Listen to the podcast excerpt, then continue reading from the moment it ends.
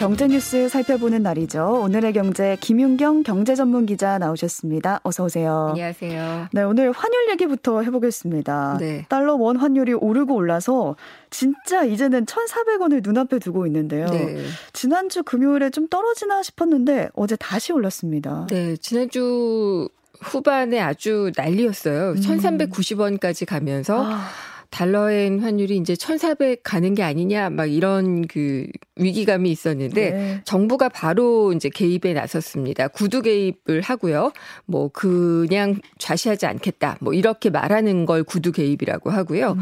그러면서 진짜로 이제 외환 보유액을 써서 어 시장에 개입한 것도 확인이 어느 정도 좀 되고 있습니다. 이게 원래는 이제 개입을 했다는 것을 공식적으로 밝히는 것은 아니거든요. 네. 근데 이제 외환 시장 관계자들이 보면은 어한 10억 달러 단위로 어, 달러 매도 물량이 들어온 것이 아마 정부 물량일 것이다. 이렇게 음. 생각을 했고, 그래서 좀 내렸는데, 어제 또다시 올랐습니다. 아. 그래서 다시 이제 1,400원은 물론이고, 1,450원, 1,500원까지도 갈 수 있다라는 전문가들의 진단도 나오고 있습니다. 정말 상황이 심상치가 않은데, 그래서 그런지 당국이 달러와 매매 동향을 1시간 단위로 보고해달라 이렇게 요구를 했다고요? 네, 이건 외환 당국이 아무래도 어, 환율 상황을 예의주시하고 있다라는 것을 보여주기 위한 어떤 상징적인 조치 같다는 생각이 좀 드는데요. 음. 외국한 은행들에게 미국 달러화를 주문하는 내역, 또 외환 관련 포지션 이런 것을 원래는 하루에 세 번쯤 오전, 점심, 오후 이런 식으로 했었는데 네. 이걸 매 시간 보고를 해달라고 하니까 어, 사실은 처음에는 이게 과도한 요구 아니냐 이렇게 음. 생각은 했었는데 어, 그래도 당국에서는 좀 고삐를 죄고 시장을 주시하고 있다라는 것을 좀 보여주려고 하는 것 같습니다. 네. 환율이 이렇게 오르면은 우리 경제에 부담이 될 수밖에 없는데 구체적으로 우리 삶에 어떤 영향을 미치게 될까요? 네. 일단 환율 오르면은요. 물가 상승으로 이어지게 됩니다. 음. 우리나라 이제 수입 물가가 오르게 되니까 수입 물가 오르면은 돈을 더 주고 사야 되잖아요. 네. 기업들이. 그것을 또 가공해서 만드는 그 물건의 가격에 혹은 서비스 가격에 돈을 더 붙일 수밖에 없기 때문에 우리 가게에는 부담이 더 커지게 됩니다. 임금이 상승 하지 않는 한 음. 그리고 또 무역 적자 폭이 커지고 또 경상수지 적자까지도 우리가 언급이 되고 있는 그런 상황이에요. 그래서 이 한국은행이 일단 8월 수치를 좀 봐야겠지만 네. 경상수지 적자 전환 가능성이 있다라고 하는데 이렇게 되면 쌍둥이 적자가 되는 거라 음. 굉장히 좀 걱정이 됩니다. 그리고 이제 달러가 초강세면은 미국은 좋아요. 구매력이 높아지고 또 수입 물가가 낮아지니까 자신들의 인플레이션 억제에는 도움이 되는데 네. 어, 우리나라도 이런 영향을 받지만 많은 신흥국들 경제 위기 음. 우려가 좀 높아지고 있습니다. 특히나 이제 달러로 빌렸던 돈, 아. 외채 같은 것들이 이제 갚을 때 어, 많은 부담을 줄 수밖에 없고요. 어, 아르헨티나는 그래서 올해 그 페소화 가치가 자신들의 화폐 가치가 30% 가까이 떨어졌는데 어, 이걸 올리 가치기 가치를 지키기 위해서 금리를 많이 올렸고요. 어 다른 나라들도 지금 그 어, 튀르키예 같은 경우, 그러니까 터키 같은 경우는 경기 침체까지도 오게 되니까 물가 상승률이 살인적인데도 금리를 내리는 그런 조치도 하면서 다들 좀 길을 찾는데 어려움을 음. 겪고 있습니다.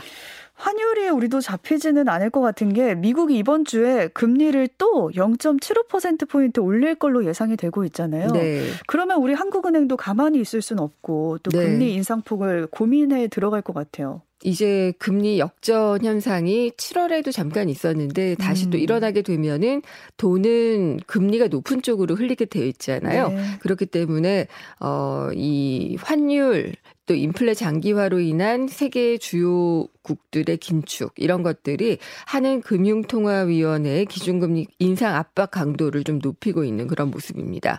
이번에 연준이 0.75% 포인트 올리는 것은 지금 거의 기정사실이 되어 있고 아. 일부에서는 1% 포인트를 올리는 울트라 스텝을 할 수도 있다. 이런 얘기까지 좀 나오고 있거든요. 네. 그러면은 이창용 한은 총재는 0.25% 포인트씩 베이비 스텝을 밟겠다. 점진적 점진적으로 가겠다라고 했는데 그런 계획이 어그러질 확률이 좀 높아집니다. 네. 환율 상승과 소위 말하는 이 킹달러 상황에서 우리 물가가 안 오르는 게 없는 상황인데 이런 상황에 쌀값만큼은 지금 많이 내리고 있어요. 네. 얼마나 하락하고 있나요? 어, 한국 농수산물 유통공사에 따르면은 어, 지난 15일을 기준으로 쌀 20kg 도매 가격이 46,888원이에요. 음. 1년 전에는 5만 6천 원 정도였기 때문에 가격이 한 16.8% 정도가 하락을 했습니다. 네, 1년 전보다 내렸네요. 예, 뭐 이렇다 보니까 지금 추수철을 맞은 농민들의 얼굴에는 근심이 가득한 그런 모습이고요. 지금 트랙터로 논을 갈아엎는 분들도 있고 음. 지금 농성을 벌이겠다라고 이제 어, 예고를 하고 있는 분들도 있습니다. 심지어는 도지사들이 나섰어요. 그러니까 경기, 강원, 충북, 충남 전북, 전남, 경북, 경남 이 여덟 개 지자체 도지사들이 국회에서 쌀값 안정 대책을 마련하라라고 음. 촉구하는 공동 성명을 발표하기도 했는데 되게 이례적인 일이죠. 네, 쌀이 잘 농사가 지어져서 풍년이어도 지금 문제가 되고 있는 건데 다 오르는데 왜 유독 쌀값만 이렇게 하락하는 걸까요? 풍년이어서 또 아. 예, 생산량은 늘었고 네. 어, 그런데다가 소비가 적습니다. 음. 최선아 아나운서도 밥 많이 안 드시죠? 아침 빵으로 먹습니다. 예, 1인당 그 하루 소비량이 어, 그램수로 치면 은 155g인데요. 음. 스마트폰 정도의 무게예요. 그러니까 더 이상 쌀이 우리나라 사람들의 주식이 되지 않게 되는 그런 네. 상황인 것 같습니다. 그리고 또 이제 농민들이 지적하는 것은 정부 잘못도 있는데 어 이제 쌀값이 내리면은 정부가 쌀을 사서 그것을 이제 격리시키는 창고에 보관하거나 그렇게 하는 시장 격리 조치를 하는데 이게 제때 이루어지지 못했다. 음. 너무 미뤄졌다라고 이야기를 하고 있고요. 어, 이, 어, 예, 그렇게 좀 이야기를 하고 있습니다. 네, 농민들 입장을 좀 정리해 보면 정부가 제때 쌀을 매입하지 않아서 쌀값이 떨어졌다는 건데 네. 정부가 시장 격리를 안 했나요? 하긴 했죠. 음. 어, 지난 2월에도 했고 5월에도 했고 8월에도 추가로 매입을 해가지고 총 37만 톤을 매입을 했습니다. 네. 이거는 작년 수요량 대비 초과 생산된 쌀 27만 톤을 넘는 양을 다 모조리 사들인 건데 이게 그 농민들은 이미 지난해부터 쌀 생산량이 늘어날 것이다. 라고 하면서 어 시장 격리를 좀 빨리 해달라라고 음. 얘기를 했는데 제때 이루어지지 않아. 그러니까 수학기를 지나서 쌀값이 크게 하락하고 나서야 시장 격리가 이루어졌다라고 좀 지적을 하고 있습니다. 네. 그리고 더 또 큰 문제 중에 하나가 쌀을 이렇게 시장 격리를 하더라도 정부가 사더라도 저장할 곳이 없어요. 아. 지금 포화 상태라고 합니다. 이미 꽉 차 있군요. 예, 그리고 저장에도 돈이 상당히 좀 많이 들어가는 그런 상태라서 정부가 일가, 일단은 쌀값 폭락에 대응해서 이달 중으로 뭔가 대책을 내놓는다. 이런 방침이기는 하지만 음. 중장기적인 대책은 아닐 것이다. 그래서 조금 그 쌀 시장의 구조적인 문제라든지 네. 그리고 이제 우리 식생활의 변화라든지 뭐 이런 것들을 어, 다 감안을 해서 어, 좀 대책을 세웠으면 좋겠다는 생각입니다. 네, 사실 반복되는 문제이기 때문에 돌파구가 좀 필요해 보입니다. 김윤경 경제전문기자와 함께했습니다. 고맙습니다. 감사합니다.